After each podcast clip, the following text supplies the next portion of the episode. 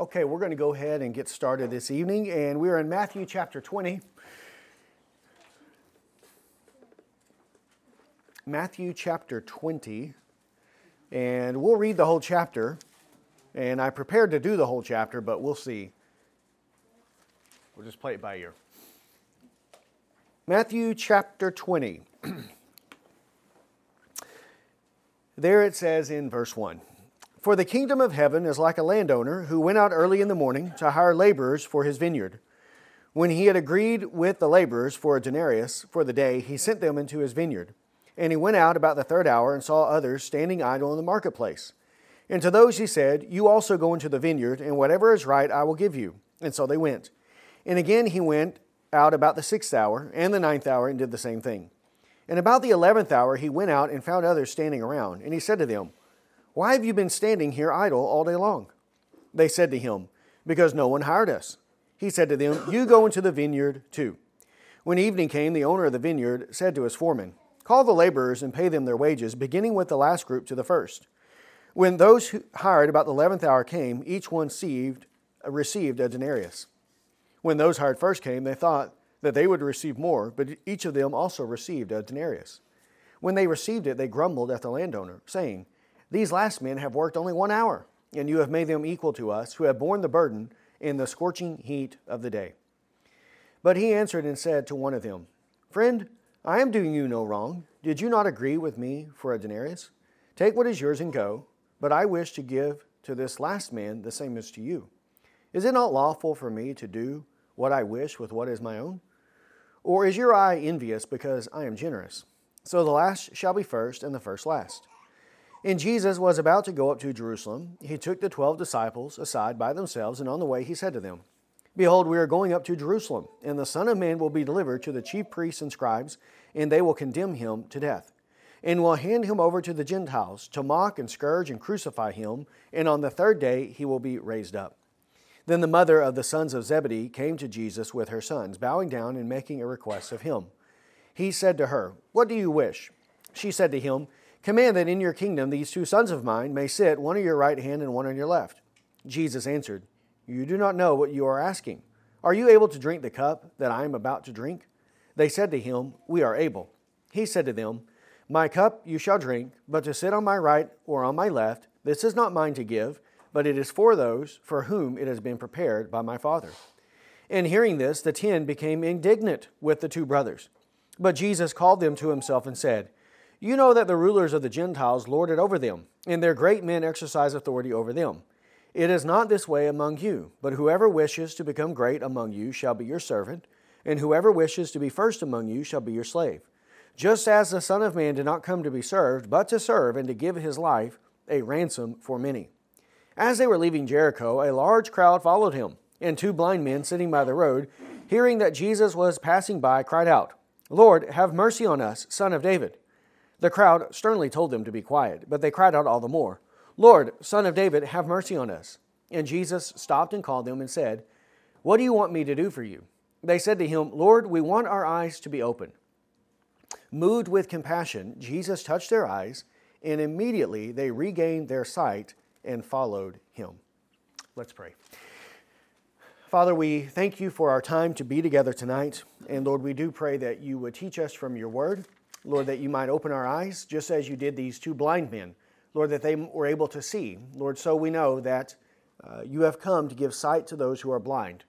And Lord, in our natural state, we are blind and we are unable to see and to understand uh, spiritual truths that must be uh, discerned with spiritual eyes. And so we pray, Father, that tonight you would give us eyes to see and ears to hear. Lord, that we might understand uh, your kindness and your uh, generosity, Lord, that you have given, Lord, to those who belong to you. Uh, Lord, that we might see that you are uh, this good landowner who gives so generously, Lord, to those who are working in his field. Lord, that we might uh, see and understand how good and kind you have been to each and every one of us, Lord, by making us uh, laborers in your vineyard, and Lord, by calling us to go and to uh, take your burden upon ourselves, which is no burden at all, but Lord, is rather light and easy to bear because you give us your Spirit, Lord, who teaches us and who causes us to walk in your ways. So, Father, we pray for your blessing to be upon us tonight. Lord, help us to see and understand these things. Lord, as well, to see and understand the necessity of suffering for the sake of the kingdom of Christ.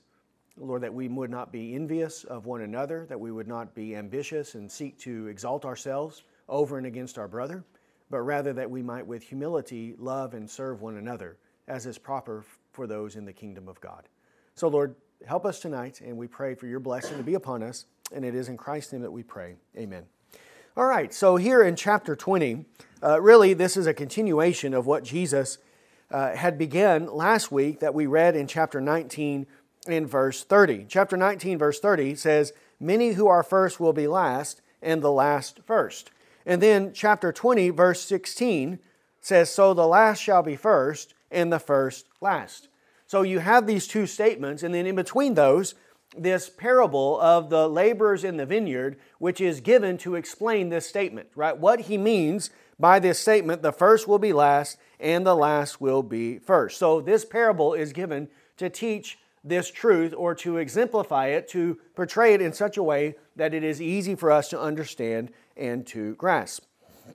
And the p- comparison that he's making here is to point out and to highlight the graciousness of God. How gracious God is in the way that he treats those who are laboring in his vineyard.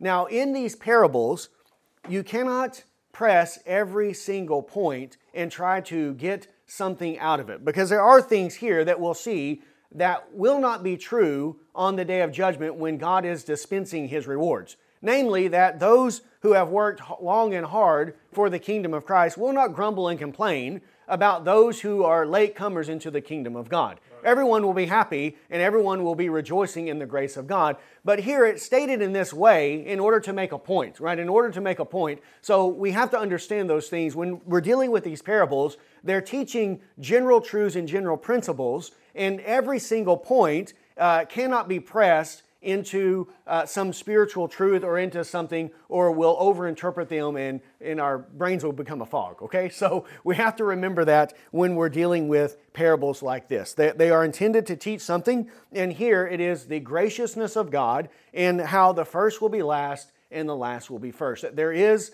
this equaling out in the kingdom uh, in terms of the way that God deals with his servants, and we should not begrudge the kindness and the graciousness of God. Why should we envy his graciousness? Why should we be ambitious over and against our brother when God chooses to give him more gifts or more abilities than he chooses to give me? Right? Whatever God does and however he dispenses his grace and mercy, what is that to us? Right? All we should do is be grateful for what he's done for us that He's made us a part of His kingdom and that He's given us any measure of grace is more than any of us deserve. So, why should we be jealous of this, another servant of Christ, right? We shouldn't be like that, but rather we should see and understand what do you have that you have not received? If then you have received it, why do you boast as if you did not receive it, right? We should not uh, uh, be envious of others, but rather we should realize that whatever we have in terms of spiritual truth, in terms of spiritual graces, goodness, all of it is a gracious gift that comes to us from above, and we should rejoice in the very work of God.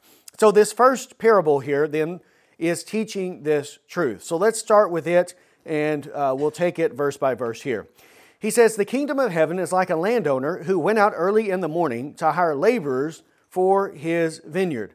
Here, he's making, again, by way of comparison, he's using this parable to teach something that is true about the kingdom of heaven, right? The kingdom of heaven being the kingdom of Christ or the eternal kingdom, the new heavens and new earth where righteousness dwells. So he's talking about this kingdom of Christ and what it is like, the nature of this kingdom. And many of the parables of Christ are intended to teach that truth, right? The nature of the kingdom of heaven or of the kingdom of God. And he compares it to a landowner who went out early in the morning to hire laborers for his vineyard. Now, here, the vineyard is a common metaphor used in the Bible to describe the people of God. The people of God, the church, the Israel of God. Sometimes it is used to refer to the outward manifestation of that, Sometimes it's used to refer to the true spiritual reality, and the context determines how we are to take it. So let's see this in a couple of examples. First, Isaiah chapter 5. Isaiah 5, the nation Israel is compared to a vineyard in that they were set apart from the rest of the nations, given certain spiritual benefits uh, that were not true of the other nations, namely the oracles of God, the covenants, the adoption, uh, the worship of God. These things were given to them. They had the patriarchs. And yet, even though this was true of them, in terms of access, in terms of outward access to the things of God, they did not make good use of it, and they are a vineyard that's going to be destroyed. Isaiah chapter 5, verse 1 says, Let me sing now for my beloved, a song of my beloved concerning his vineyard. My well beloved had a vineyard on a fertile hill. He dug it all around, removed its stones, planted it with the choicest vine.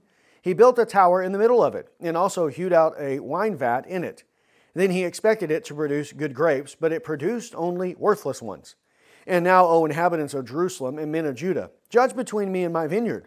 What more was there to do for my vineyard that I have not done in it? Why, when I expected it to produce good grapes, did it produce worthless ones? So now let me tell you what I am going to do to my vineyard. I will remove its hedge, and it will be consumed. I will break down its walls, and it will become trampled to ground. I will lay it waste. I will not, it will not be pruned or hoed, but briars and thorns will come up. I also charge the clouds to rain no rain on it. For the vineyard of the Lord of hosts is the house of Israel, and the men of Judah his delightful plant. Thus he looked for justice, but behold, bloodshed, for righteousness, but behold, a cry of distress. So there, Israel and Judah are like a vineyard of the Lord. He gave them many spiritual advantages, many spiritual benefits that he did not give to other nations that should have produced in them good fruit faith, repentance, obedience to God, right? Justice, righteousness. But instead of it producing those things, there was bloodshed and a cry of distress. And so, because of this, God was going to curse them, curse them because of that. But there, again, the vineyard is used as a illustration for the people of God. For the people of God. Not that they were the true people of God, right. but they were the outward people of God. They had the name people of God, the name Israel, but they did not bear it in truth and in right. Then Jeremiah chapter 12, verse 10.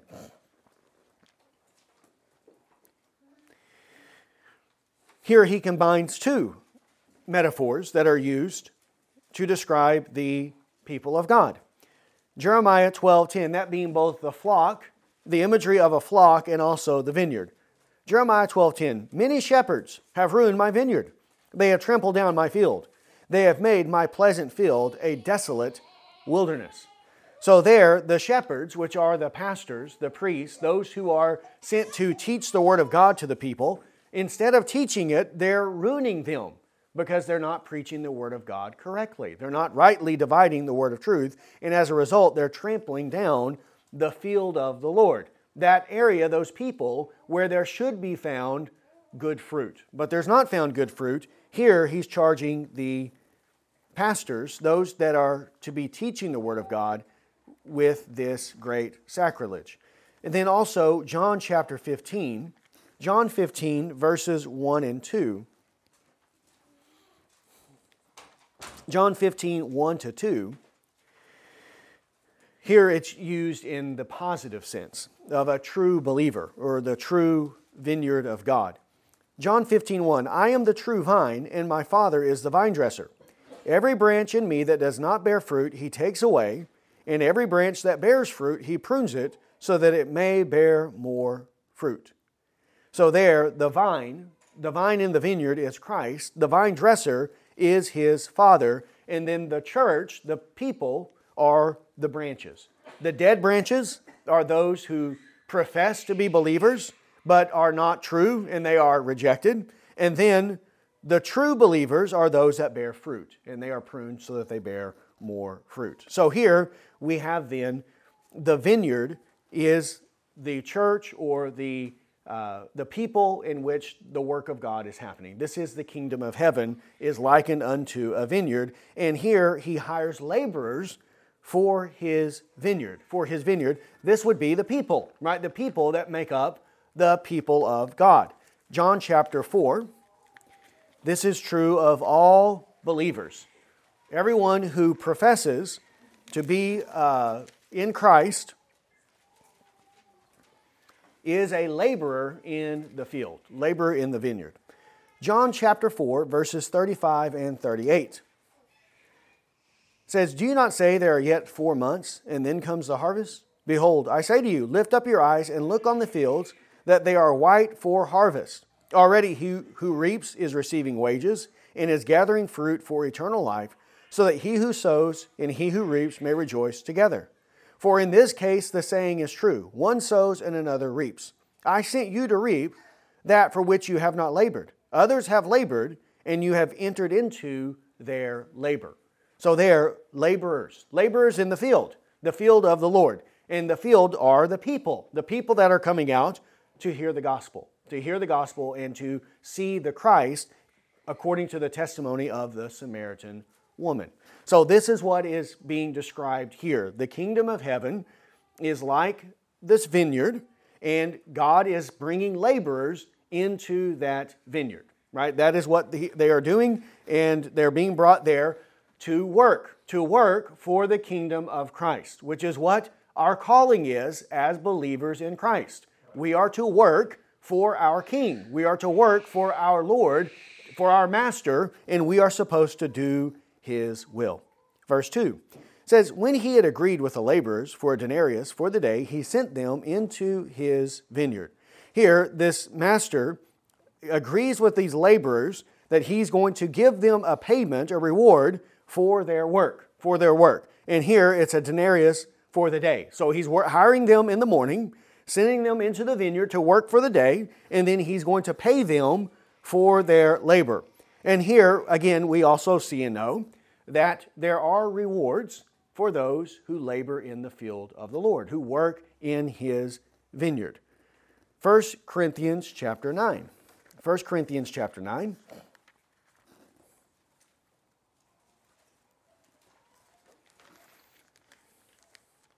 First Corinthians 9, verses 24 to 27.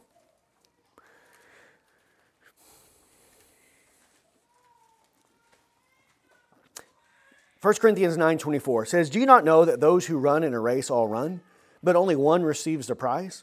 Run in such a way that you may win. Everyone who competes in the games exercises self-control in all things. They then do it to receive a perishable wreath, but we an imperishable. Therefore I run in such a way as not without aim. I box in such a way as not beating the air.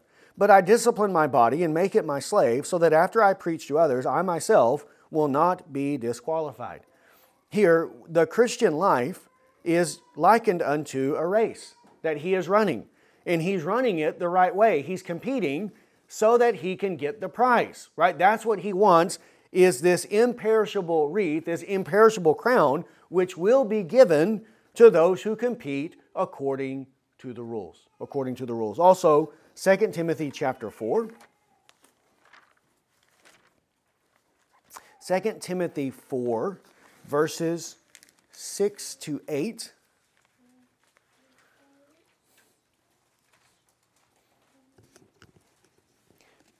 First, 2 Timothy 4 6 says, For I am already being poured out as a drink offering, and the time of my departure has come.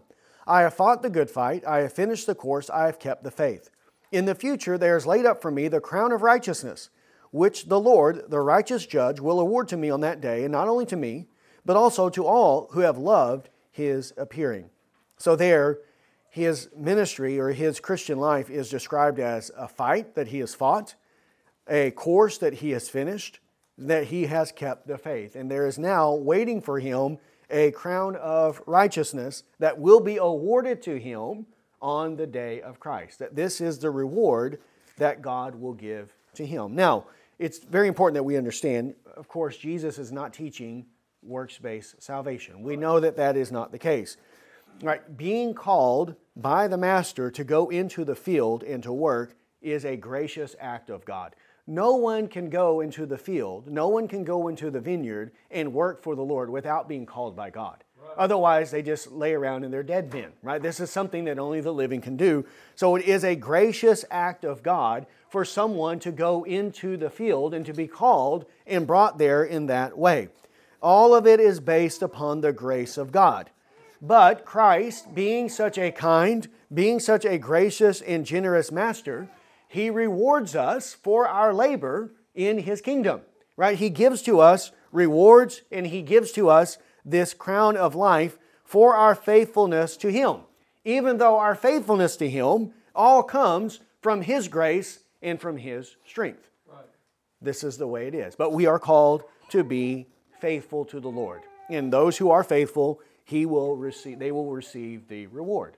Right? In contrast to those who presume upon the grace of God, who say, oh, yeah, I'll go to the vineyard, but then they're lazy and they don't do anything. And they think that they're going to get their reward, but we shouldn't think in that way. We should be diligent and we should be striving to please our Master, to do His will, and to be faithful workers of Christ Jesus.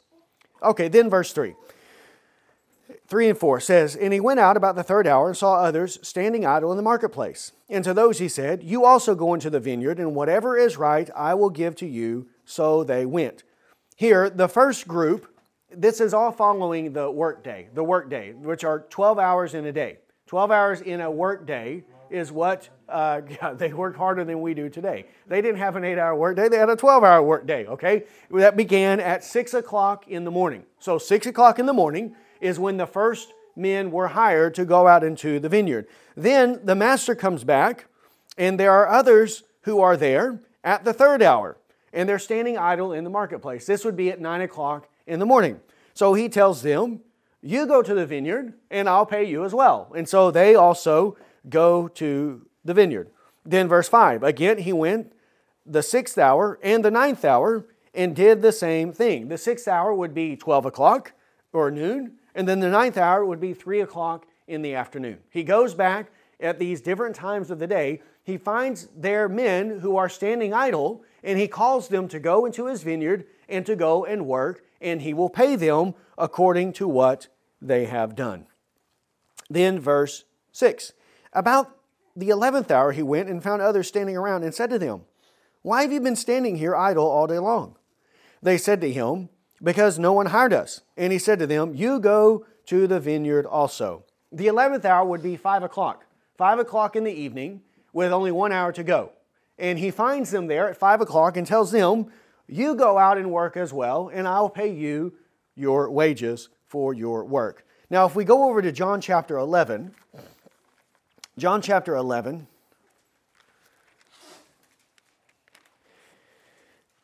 And verse 9. This is the distinct this is the uh, categorization of the days or the hours that is being made here. John 11, 9. Jesus answered, Are there not 12 hours in the day? If anyone walks in the day, he does not stumble because he sees the light of the world. 12 hours in the day, meaning, typically speaking, right? There's 12 hours of daylight in the day, 12 hours of day and 12 hours of darkness. Now, of course, Jesus knows that some days are shorter than others in terms of light and darkness. In some days, there's more light and less darkness according to the times and seasons of the year. But generally speaking, typically, there's 12 hours of day and there's 12 hours of night. And the 12 hours of day is when men are working. That's when we're to work. And then at night is when we rest and it's based upon this 12 hour workday that is then divided into these increments of quarters, right? A three hour quarter. The, uh, and this is the way that this is advancing in this uh, parable. So the 12 hours is from 6 to 6. The first hour was 6 a.m. Then the second group is at 9 a.m. The third group was at 12 p.m. The fourth group was at 3. And then the last group was at 5 p.m. Okay, this is the way the, vin- the laborers are sent out into the vineyard to go and to work on behalf of the master. Now, the question here is this variation of people, what does it refer to? Right? The variation of people in stages as they are going out into the vineyard. And there are different interpretations. Uh, in, in terms of what this refers to or what it means. I'll give you the different ones and then tell you which one I think is the best. There are some who say that these refer to different ages of the earth. That there's the time before the law, there's the time during the law, there's the time during, uh, during Christ, and then there are the last days. And that there are people being called into the vineyard, into the church, or into the people of God during these different ages or different times throughout the history of the world. And they're all being brought into the kingdom. And certainly that is true, right? We understand that that is true, uh, a true statement, and so it's not contradictory any other part of Scripture. Okay, so there are some who see it like that. Others who would see this as a reference between the Jews and the Gentiles. The Jews being those who are called first, and then the Gentiles are those who are called later. But both Jews and Gentiles all inherit the same kingdom of God, right? The Jews don't go to a better place, and the Gentiles to a lesser place because they were brought into the church later than the Jews, but rather all of them inherit the kingdom of God because they're all part of the household of faith. Then others think it's referring to stages of life, stages of life. In that, some people are called to faith and made workers in the vineyard when they're children, in their childhood. Then others are called when they are in their youth. Others are called when they are in young adulthood. Others when they are in an older adulthood of life. And then others in old age, right? In old age. So people are called in different stages of life. And I think that's the best way to look at it. That's the way I'm taking it here, okay? But the other two would be fine, and both of them are true as well. And this is certainly something we see in the Bible that there are some people who were called at a very, very young age and who spend their entire lives serving and working for the Lord, who work for the Lord. An example of this, 1 Samuel chapter 3. 1 Samuel chapter 3, verse 1. Samuel, the boy, was called by the Lord, converted at a very, very young age. And then he lived to be a very old man, and he served the Lord all of his life and was faithful to the Lord. He was working from 6 a.m. in the morning until 6 p.m. at night, right? In terms of his life, from the early part of his life all the way to the late part of his life, he served the Lord faithfully and worked diligently for the Lord. 1 Samuel chapter 3 verse 1. Now the boy Samuel was ministering to the Lord before Eli, and the word of the Lord was rare in those days. Visions were infrequent. It happened at that time as Eli was lying down in his place. Now his eyesight had begun to grow dim, and he could not see well. And the lamp of God had not yet gone out, and Samuel was lying down in the temple of the Lord, where the ark of God was, that the Lord called Samuel, and he said, Here I am. So there he's called the boy Samuel, that he was still a lad or a boy. It doesn't say how old, but he was young. He was very young when this is happening, and he's ministering to the Lord and he's already being called by God as a prophet and for this very unique ministry that will be true of him. So he was a very young man whenever he was called in that way. Also, Psalm 71. Psalm 71.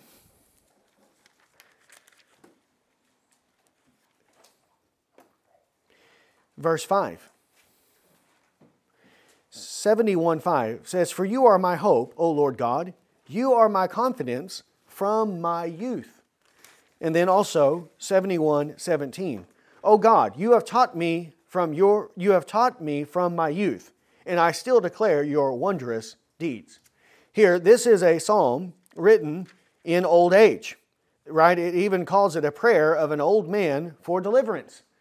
And he's referring back to the fact that even from my youth, I knew you. Even from my youth, you have been my hope. You have been my confidence. You have taught me your ways from my youthfulness. So when I was a young man until even now in my old age. So these are examples of someone being called in the very early or the dawn of life, right? When they are first, when they are young, and they are brought into the kingdom of God, and then they will serve the Lord all their days. And that is the blessed state. This is what we should desire and pray for all of our children that God would call them in their youthfulness, in their childhood, and that they would serve the Lord all their days, and that they would never live a life of wanton sin and pleasure. That they wouldn't live in that way, but that they would serve God all of their life. That's the best life to live, right? The more miserable life is to live in sin for many, many, many years. Now, it's good to be called out of that and to be converted, even if it's later in life, but there still would be the regret, regret of squandering 30, 40, 50, 60 years of life living in sin, not serving the Lord, right? It would be better to serve the Lord all of your life. An example of someone who was called by God late in life, very, very late in life, would be Luke 23. Luke 23. Now, it doesn't tell us how old he is, so we don't know if he is an old man. But at least in terms of his life, this is the end of his life, the very, very end. This is the day of his death. And yet, on the day of his death, this man is called into the vineyard to go and work. And he only works for a very, very short amount of time, only a, a few hours maybe, but he still will receive a reward. 23, verse 39. One of the criminals who were hanged there was hurling abuse at him, saying, Are you not the Christ? Save yourself and us. But the other answered and rebuking him said, Do you not even fear God, since you are under the same sentence of condemnation? And we indeed are suffering justly, for we are receiving what we deserve for our deeds. But this man has done nothing wrong. And he was saying, Jesus, remember me when you come into your kingdom. And he said to him, Truly I say to you, today you shall be with me in paradise. So, there, this thief on the cross was converted on the day that he died. This is the day of his salvation. So, he would be like one who went out at five o'clock. At the very at the eleventh hour, the very end of the day, he went out and worked. But he is told that he will be with Christ in paradise that day, that he will go and enter into eternal life. Verse 8 When the evening came, the owner of the vineyard said to his foreman, Call the laborers and pay them their wages, beginning with the last group to the first. When those hired about the eleventh hour came, each one received a denarius. When those hired first came, they thought that they would receive more, but each of them also received a denarius. When they received it, they uh, grumbled at the landowner, saying, These last men have worked only one hour, and you have made them equal to us who have borne the burden and the scorching heat of the day. But he answered and said to one of them, Friend, I am doing you no wrong. Did you not agree with me for a denarius? Take what is yours and go. But I wish to give to this last man the same as you. Now, again, as I said earlier, on the day of judgment, people aren't going to be doing this. They're not going to be griping and complaining about the way that God is dispensing his rewards and his justice. He's doing this to make a point, right? To make a point and to show the graciousness of God. He can do whatever he wants. And if he wants to give his grace to a thief on the cross on the very last day of his life, having lived a life of sin, of such wanton sin that he's being justly executed, Right? Think about how many people, well, no one hardly today, but in the history of the world, how many people suffered execution, public execution, because they were criminals, and justly so. It's very rare for someone to be such a, a, a gross sinner that it would rise to that level of public execution. And that is what is happening to him. Having lived a life of sin, he's being put to death on his last day, and he is converted. He receives the grace of God and that thief on the cross entered into the same kingdom of God as the boy Samuel, who served the Lord all of his life.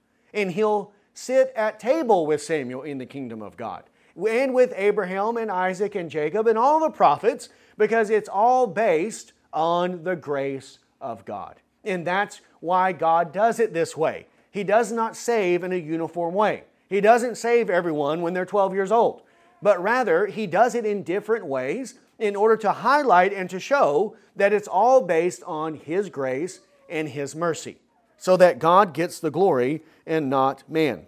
That's the, the point that he's making here. Those first, in point of time, have no right to boast or insult others. Right? If we're saved in our childhood, we can't say, well, it's because I'm smarter than everyone else. I figured it out when I was a little child. Why did it take you 30 or 40 years? Well, why did you figure it out as a child? Is it because you're wiser than other people? Was it because you're smarter than others? Or is it because of the grace of God?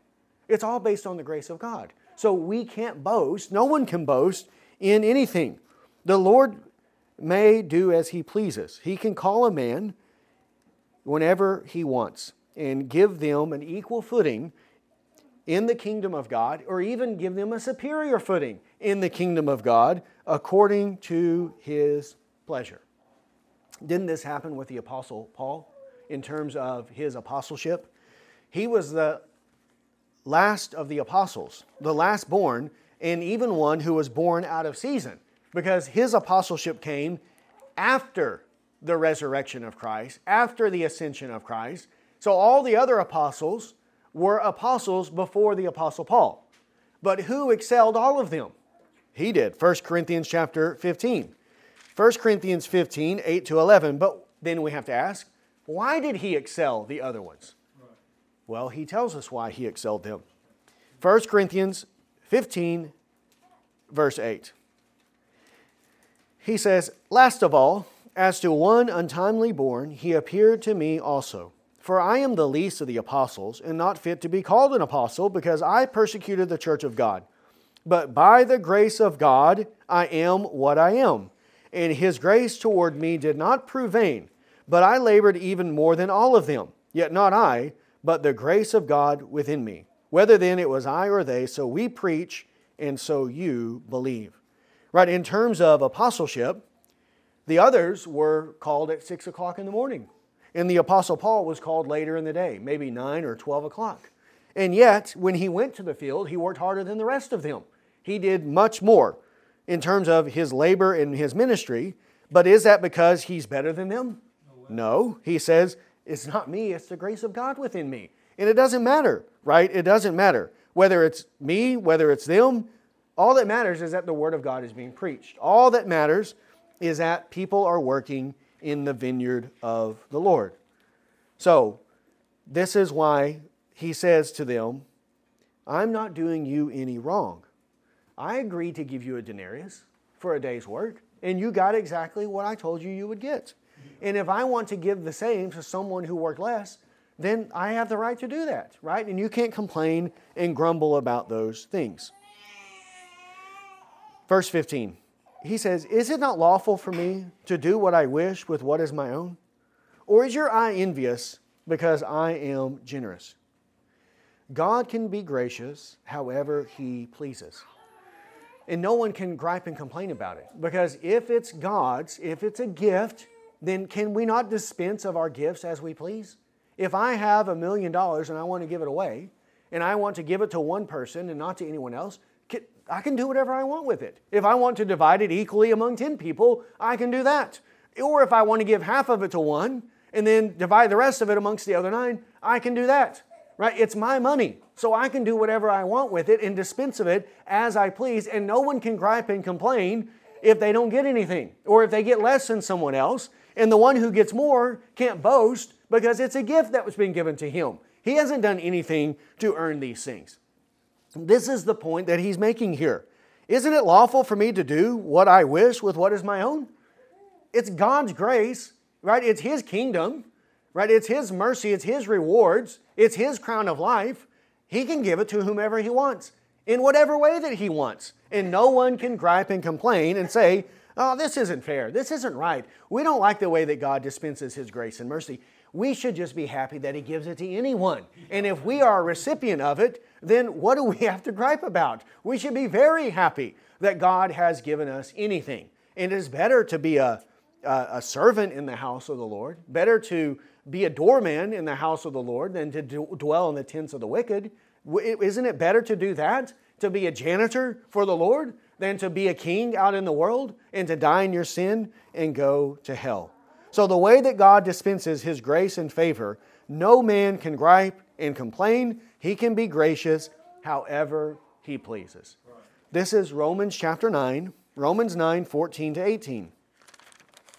Romans 9, 14 to 18.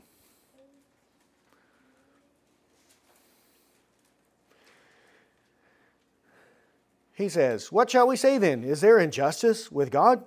May it never be. For he says to Moses, I will have mercy on whom I have mercy, and I will have compassion on whom I have compassion. So then, it depends not on human will or exertion, but on God who has mercy. For the scripture says to Pharaoh, For this very purpose I raised you up, that I might show my power in you, that my name might be proclaimed throughout all the earth. So then he has mercy on whomever he wills, and he hardens whomever he wills. He has mercy and compassion on whomever he wills. And it does not depend on any man, it only depends on God. So if he wants to be gracious to one and he wants to harden another, then he can do whatever he wants.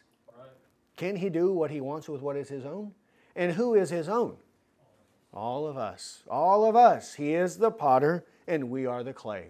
And doesn't the potter have rights over the clay to make from one a vessel for wrath and the other a vessel for mercy? And then, even in the vessels of mercy, he has the right to give more grace to one, to give greater faith to one, to give greater knowledge to one, greater wisdom to one, he can give greater abilities to one man versus another. And we see that even in the world at large, that there are some men who have greater skills, greater capacity, they have a better mind than others. Other men are stronger, they have a stronger body than others, right? God does whatever He wants, and no one can complain with how God does these things. And we can't be envious of God or others when we see the grace of God manifested in their lives, but rather we should rejoice, especially in the church.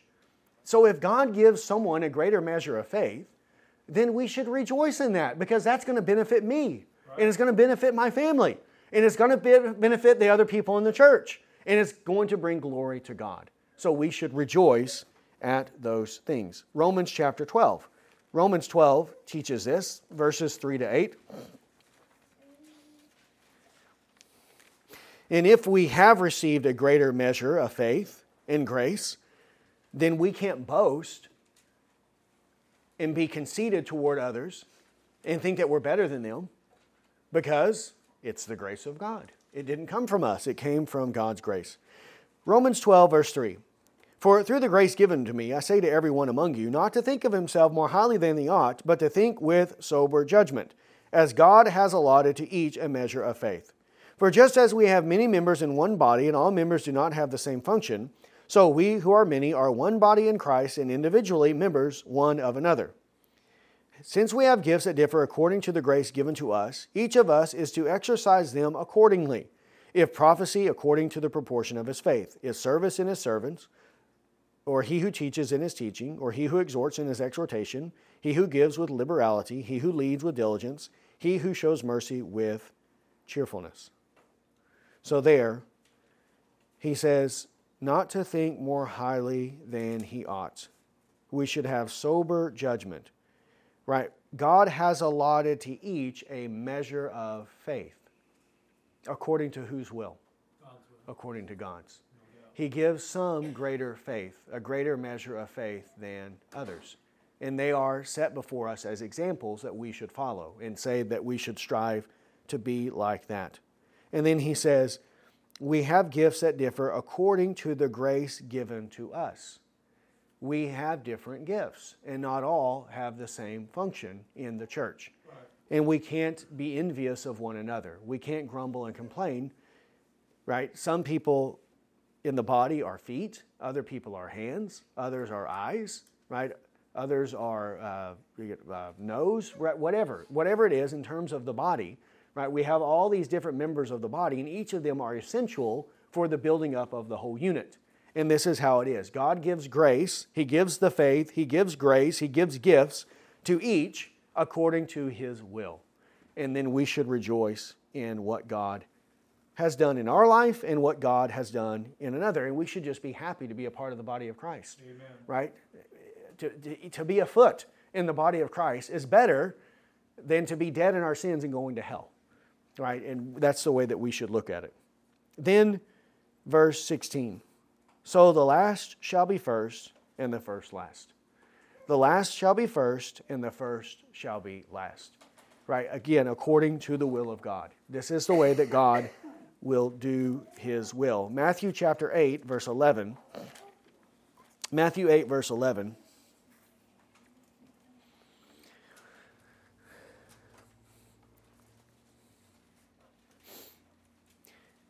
Says, I say to you that many will come from east and west and recline at table with Abraham, Isaac, and Jacob in the kingdom of heaven.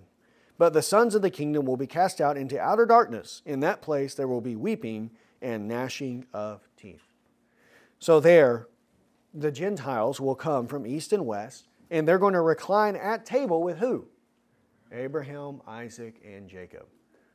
Though these men are greater in terms of their position and standing as patriarchs, and they were men of great faith and great righteousness, yet they're sitting at the same table with these Gentiles that come in later, right? Because the first are last and the last are first, right? It all is according to the will of God, and there they are all together in the same kingdom of heaven.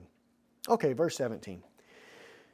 As Jesus was about to go up to Jerusalem, he took the twelve disciples aside by themselves, and on the way he said to them, Behold, we are going up to Jerusalem, and the Son of Man will be delivered to the chief priests and scribes, and they will condemn him to death, and will hand him over to the Gentiles to mock and scourge and crucify him, and on the third day he will be raised up. Here, this is leading up to the final um, weeks final days of Christ. This is his final time to go to Jerusalem. And we know from earlier that he has been avoiding Jerusalem because the heat was turned up so much there, and he was not going to die prematurely, but was going to die according to the will of God. Well, now he knows that the time has come for his departure, and this is why he's going to Jerusalem, because he's not going uh, foolishly or haphazardly. He's going intentionally, and no one is taking his life away from him but he's laying it down of his own accord. So, whenever it is time for him to go and die, he willingly goes to Jerusalem, the place where he knows he's going to die. This is where he will meet his crucifixion. So, he's going up that way. Now, in Mark chapter 10, verse 32, it tells us there that the disciples and those who were following him that they were afraid that they were afraid because of what they were doing. So there is fear in his followers and even fear in his disciples of what awaits them in Jerusalem because they're not dummies. They know what's going on. They know the hatred, the vitriol, the antagonism that has come from the scribes and Pharisees, and that the seat of that animosity against Christ is in Jerusalem, right? That's where the leaders are at, and that if they go there, it's not going to end well for Jesus. That likely this is going to end in his death, maybe their death, imprisonment. There's going to be persecution, there's going to be suffering. So, rightly, they are nervous, they're afraid, they're fearful, they're apprehensive about going there. Also, in Luke chapter 18 31, he mentions there that everything must be fulfilled in the prophets concerning the Son of Man right? And then he tells them about his sufferings, right? And we know from Luke 24 that it's necessary for the Christ to suffer and then enter into his glory. And beginning with Moses and all the prophets, he explained to them all the things concerning himself. So this is being stated to them. He's taking them aside, he's telling them these things not to trouble them, right? Not to scare them, but to comfort them, right? This is for their comfort and for their benefit. First, because he's announcing it beforehand, so that when it happens, their faith is not going to be easily shaken. He's telling them this is what's going to happen, and he's being very detailed about it, right? That the uh, he's going to be delivered to the chief priests and scribes. They're going to condemn him to death. They're going to give him to the Gentiles. They're going to mock him, scourge him, and crucify him. So, this is very detailed, very specific about exactly what is going to happen when they go to Jerusalem. So he's announcing it beforehand so that they're not easily shaken whenever these things happen, though we know they are shaken and they do teeter and totter here and there. But what would it have been like if Jesus would have told them everything's going to be wonderful when we go to Jerusalem? Then they would have really been troubled in those things. So, in that way, it is for their comfort. Also, that this is according to the prophets He's telling them that in order to confirm to them the word of the Lord. They shouldn't be surprised that these things are going to happen. And if they know their prophets and are reading them carefully, then they will have known that the prophets predicted the sufferings of the Christ. So it shouldn't be shocking to them that the Word of God must be fulfilled. But then also notice in verse 19, he tells them the third day he will be raised up. He's not just talking about the sufferings, but he's also mentioning the glory that will come afterwards. And that is given to them for their joy and for their comfort. So he's telling them these things in order to help them and to sustain their faith. He says, Behold, we are going up to Jerusalem. We are going there willingly, intentionally, purposefully. This is what we are doing because the very reason that Jesus came into the world, the reason he took on human flesh, is so that he could die on the cross for our sins. This is why he came into the world, is to die on the cross. So why would he shrink back from the very reason that he came into the world? No, he's not going to do that at all. John chapter 10, John chapter 10, verses 17 and 18.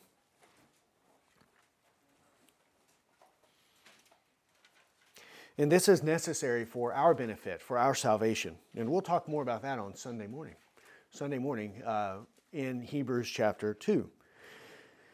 John 10, 17. For this reason the Father loves me, because I lay down my life so that I may take it up again. No one has taken it away from me, but I lay it down on my own initiative. I have authority to lay it down, I have authority to take it up again. This commandment I received from my Father. So no one took his life from him. He laid it down on his own initiative, on his own authority. He did these things. He laid it down and he took it up again because he received that from his Father. So this is not Jesus behaving recklessly, carelessly.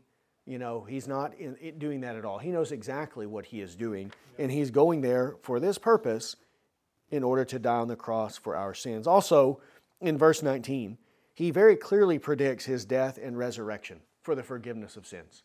So, this is not something that was unknown before it happened, as some people say. Some people say that no one knew that the Christ was going to die on the cross until it happened. And then it happened, and they said, Oh, now it all makes sense.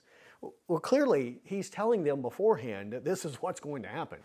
And he's been teaching them for three years that this is what's going to happen. And he's been interpreting the Old Testament concerning these things to them for three years. So this is not shocking or new, but this was all over the Old Testament that the way that the Christ would redeem his people is through the suffering of death. He had to die. That goes all the way back to Genesis chapter 3, verse 15, and it is all over the Old Testament. This is the means by which he will save his people. He will suffer for their sins, and he will be raised for their justification. This is the only way that salvation can happen. The only way that we can have our sins forgiven and that we can be delivered from the power of sin and death and Satan is through the death and resurrection of Jesus Christ. And that people did not receive that is not because it's not in the Bible or not in the Old Testament, it's because people don't want it. Just same as it is today. Right? We have the New Testament as well. And many people they don't believe in the sufferings of Christ. They don't want a suffering Christ. They want a glorified Christ. They want a prosperity Christ, one who gives them health, wealth, and prosperity. But what is the proper order? Now, does Christ give prosperity eventually? Absolutely, he does. But when? In the life to come. But now we have our sufferings with Christ. We have our sufferings. We must suffer with him, and then we will be glorified with him, just as it was with Christ. Okay, then verse 20. Then the mother of the sons of Zebedee came to Jesus with her sons, bowing down and making a request of him. And he said to her, What do you wish? She said to him, Command that in your kingdom these two sons of mine may sit, one on your right hand and one on your left. Jesus answered, You do not know what you are asking. Are you able to drink the cup that I am about to drink? They said to him, We are able.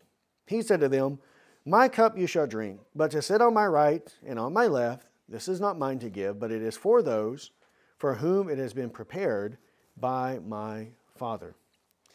Here, the mother of the sons of Zebedee came to Jesus, this being James and John, right? Peter, James, and John, and John and James were brothers, and they were sons of Zebedee, and this is their mother who comes to Christ. their mother was a follower as well. So she was a believer and was one of the women who went with them from place to place, attending to his needs and doing those kinds of things.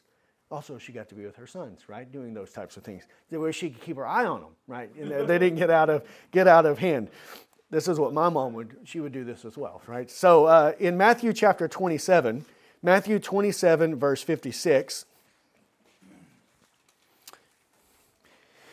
Actually, we'll read verse 55 and 56. Matthew 27, 55 and 56 says, Many women were there looking on from a distance, whom had followed Jesus from Galilee while ministering to him. Among them was Mary Magdalene, and Mary, the mother of James and Joseph, and the mother of the sons of Zebedee. So she's one of the women who ministered to him, who followed him from Galilee, along with these other two Mary, Mary Magdalene and Mary, the mother of James and Joseph, James also being one of the disciples, and then the mother of the sons of Zebedee, of James and John. And then if we go over to Mark chapter 15,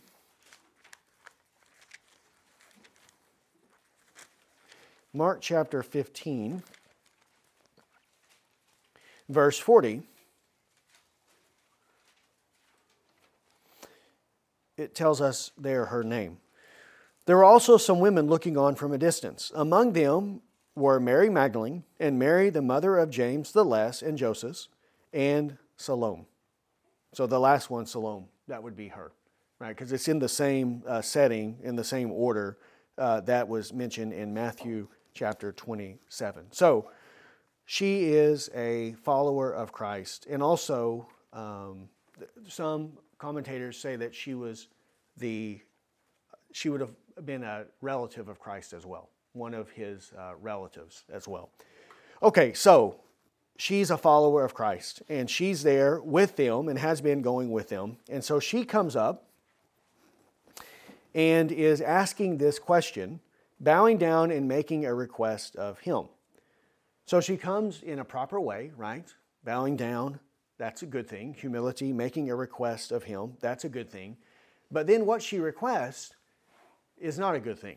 So this would be an example of everything looking good on the appearance uh, outside, but then what's on the inside is not good. Right? What's on the inside is is actually evil and it's contrary, it's coming from the flesh. So in that way, she's taking the name of the Lord in vain because she's having the appearance of being very sincere, being very humble, making a request of Christ. It's good for us to make request of Christ. It's good for us to bow down before Him. But then what she requests is not in and of itself a good thing, right? But rather it's contrary to the will of God.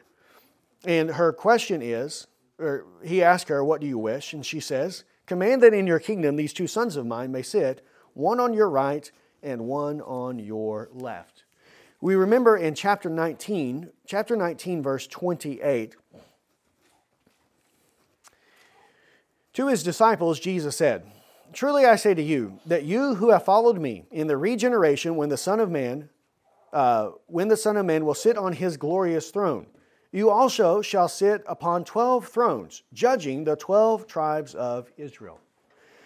Here in the kingdom of Christ, when Christ is sitting on his glorious throne, he tells the disciples that you also will sit on 12 thrones, judging the 12 tribes of Israel. Now, obviously, here, the, the greater throne is the throne of Christ. And their thrones are uh, inferior to his, they are under his throne. So he has the seat of honor, he has the primary seat, but then they are sub rulers in this kingdom with him. Well, if Christ has a throne, and there's 12 of them, then there's only two spots, one on the right and one on the left. And those would be in terms of the 12 thrones, those two thrones would be the thrones higher than the other ones, right? The closer you are to the man in the middle, right, to the one in the center, is the better. And the highest honor for a person in terms of being under the ruler, the king, is to either sit on his right or to sit on his left. And there's only two spots for that. So, but there's 12 of them. So that's what she's asking, right? Grant that these two sons of mine, these two disciples of yours, that one of them can sit on your right hand and one of them sit on your left hand when you enter into your kingdom. And this is to get a jump on the others, right? So that one of them can't ask and have that position of honor. And maybe they likely mean Peter, because the three, Peter, James, and John, they're the three that are part of the inner circle. They're the three that were taken in when Jairus' daughter was raised from the dead. He didn't take all the disciples, he only took those three. And also, when they went up on the Mount of Transfiguration, who were the three that were taken? Peter, James, and John. There's three of them, but there's only two spots, one on the right and one on the left. So they're getting a jump on the other disciples for sure, but especially on Peter, so that they can have these positions, these seats of highest honor in the kingdom of Christ. Now, is that a good thing to do? No, this is not good. This is contrary to the kingdom of Christ. Philippians chapter 2. Philippians 2, so they're not thinking, and this is all, uh, uh, they're all in it together. She's not doing this on her own initiative only, but they're all in collusion together because in the other Gospels, it's the, the two sons that ask the question. So likely they are the ones that are thinking about it, and then they ask their mother to go and make the request of Christ. But then when he answers, he doesn't just address her, he addresses them as well. Okay, so they're all in cahoots and they all know they're not innocent bystanders who are just sitting over there minding their own business and their mom is doing this contrary to their will and uh, contrary to their knowledge. They all know what's going on and they're all in it together. But they're not in it for the right reasons, right? This is not a good thing. Philippians 2, verses 3 to 4. Do nothing from selfish or empty conceit, but with humility of mind, regard one another as more important than yourselves. Do not merely look out for your own personal interest, but also for the interest of others. Do nothing, he says, from selfishness, nothing from empty conceit. Regard one another as more important than yourselves. Don't look out merely for your own personal interest, but also for the interest of others. That's the attitude that we're supposed to have in the kingdom of God. Right. Well, is that attitude being expressed in this request? No, it's the exact opposite. So if this is what the Spirit teaches us, then who's teaching them to do this? Where is it coming from? Well, if it's not coming from the Spirit, it's coming from the flesh. From the flesh that is waging war against the Spirit and is teaching them to be selfish, to have conceit, to look out for themselves, and to try to get superiority over their brothers. Then also, Galatians chapter 5. And we'll just do part of this tonight and then we'll pick it up um, uh, the rest of it next week because we won't be able to get through all of this tonight and we'll just transition into that. So, Galatians 5 25 and 26. If we live by the Spirit, let us also walk by the Spirit. Let us not become boastful, challenging one another, envying one another. Right? Living by the Spirit means we should walk by the Spirit. And what is contrary to living by the Spirit? Being boastful, challenging one another, envying one another. So, living by the Spirit here then is being manifested in the way that we relate to our brothers in Christ. And we shouldn't be envious, we shouldn't be challenging, we shouldn't be boastful against another. So, here we see then that this is, they're not living by the Spirit in this case, but rather they're living by the flesh. The flesh is having dominance over them in this instance, which is a reminder to us then to see how easily we can be deceived by the flesh. These are not your average Christians. These are disciples of Christ. These are apostles of Christ. This is a holy woman as well, a righteous woman.